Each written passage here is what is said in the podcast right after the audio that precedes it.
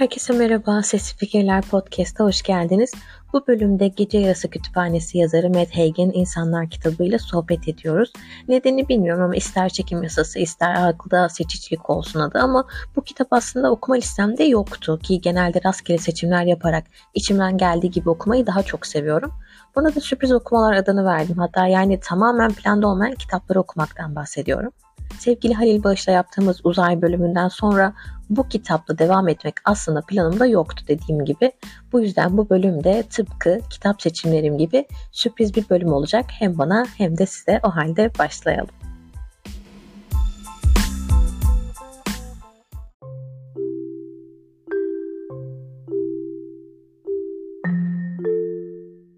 Gece Yarısı Kütüphanesi'nde okuduğum için yazarın kalemini ve olayları ele alış biçimini daha iyi kavradığımı düşünüyorum artık. Öncelikle Matt Haig'in İnsanlar kitabını yazarken bulunduğu ruh halinden de bahsetmek istiyorum. 2000 yıllarında yaşadığı panik ataklarla boğuşurken bu kitabı yazmaya karar vermiş Matt. Yazmak eylemini panik ataklarla bir tür baş etme biçimi olarak kullandığını söylüyor hatta. Okumak ve yazmak beyin içerisindeki belli noktaları ciddi ölçüde iyileştirici güce sahip çünkü. Aynı zamanda hem sizi ve zihninizi dinlendirirken karakterlerin yaşadığı olaylar da kendinizdeki empati duygusunu bir adım öteye götüren pek az şeyden biri bile olabilir. Nitekim Matt için de durum böyle gelişmiş ve zamanla iyileşmiş. Tabi yazmaya başlamadan evvel bolca okuması ve kendine has bir üslubu aynı zamanda kelimeleri bulması zaman almış. Ahmet Ümit de kendisi benim en sevdiğim yazarlardan biri aynı şeyi söylüyor. Yazmak için bolca öncelikle okumak şart. İşte Matt de insanları yazmaya koyulmuş böylelikle. Bir önceki podcast bölümünü dinlediyseniz eğer uzay hakkında konuştuklarımıza biraz daha farklı bir bakış açısından bakan gözlerle tanışacağınızı söylemek istiyorum. Bu gözler ki gözleri varsa farklı bir yaşam formuna ait dünyalı değil. Bizimle aynı atmosferde yaşamıyor. Yaşam biçimlerimiz oldukça farklı yani. Yuvarlak hacimli, uzun sayılabilecek bir başa da sahip. Şimdi akıllarda bir soru var biliyorum. Memleketi neresi? Çünkü bizim için memleket toplumumuzda çok önemli bir yer tutuyor. Bunu biliyoruz. Kendisi Vonadoryalı. Bizim hayal edemeyeceğimiz kadar uzak bir yerden dünyaya gelen bir yaşam formu. Benim deyimimle uzaydaşımız. Sonuçta bizler de sonsuz uzaydaki uzaylılarız öyle değil mi? Vonadorya'da komşu gezegenlerimizden sadece bir tanesi desem de abartmış sayılmam bence. Her ne kadar dostane bir yaklaşım sergilesem de ben uzaydaşımız pek de dostane bir emel için gelmedi dünyaya. Hatta düşmanca desek daha yerinde olabilir.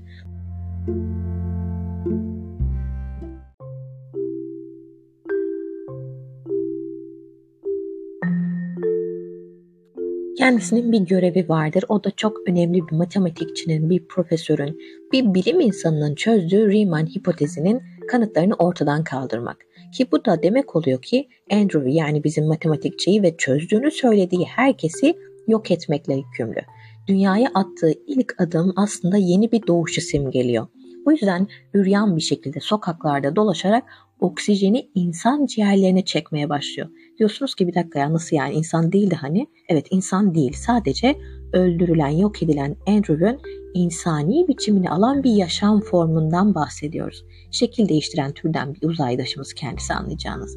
Henüz konuşulan dili bilmese de çok kısa sürede öğreneceğinden emin. Çünkü 100 kelimeyi duyması, okuması yeterli bir dili çözmek için. Yüksek bir teknolojiye sahipler ve bu teknolojiyi de matematiğin gizemli asal sayılarına borçlular. İşte bu yüzden de Andrew'un ispatını yok etmek istiyorlar. Çünkü bin bir emekle çözdüğü Riemann hipotezi insanlığı akıl almaz bir çığır atlatabilecek bir güce sahip ve bunun insanların eline geçmesinden ölesiye korkuyorlar.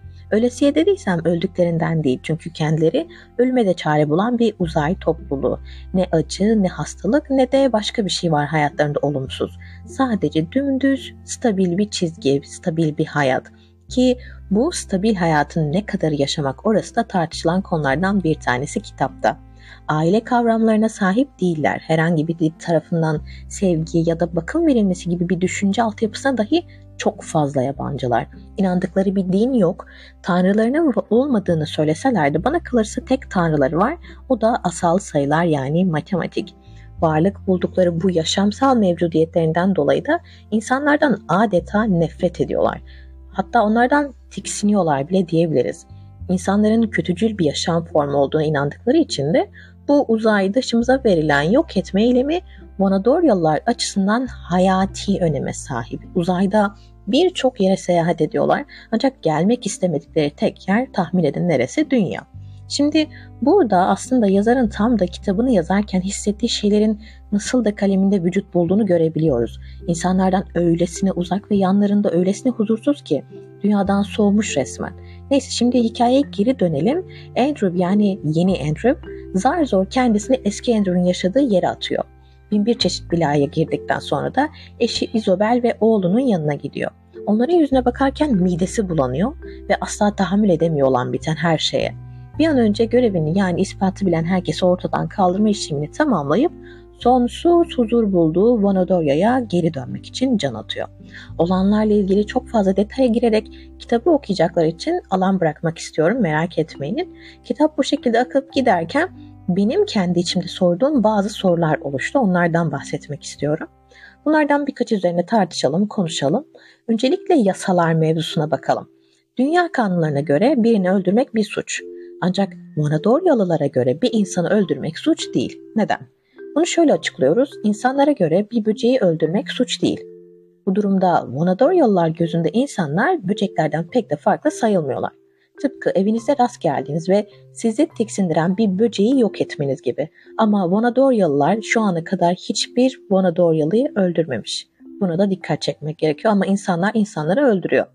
Bizler de böcekler dünyasında üst bir yaşam formu olarak onları yok etme yetkisine sahip olarak değerlendiriyoruz kendimizi çünkü. Öyleyse bu mantık doğrultusunda bir insanın yaşam değeri eşittir bir böceğin yaşam değeri olmuş oluyor. Bir diğer aklımı kurcalayan soru ise şu oldu. İnsanların geleceğine neden müdahale etmekte tereddüt etmeyen ve hatta bu eylemde ısrarcı bir üst yaşam formu görüyoruz kitapta. Buna cevap olarak insanların içgüdüsel anlamda yıkıcı bir güce sahip olduğu ve her ne zaman iyi bir ilerleme kaydetse insanlık onu çevreye zarar verecek faaliyetler için kullandığı görüşüne şahitlik ediyoruz.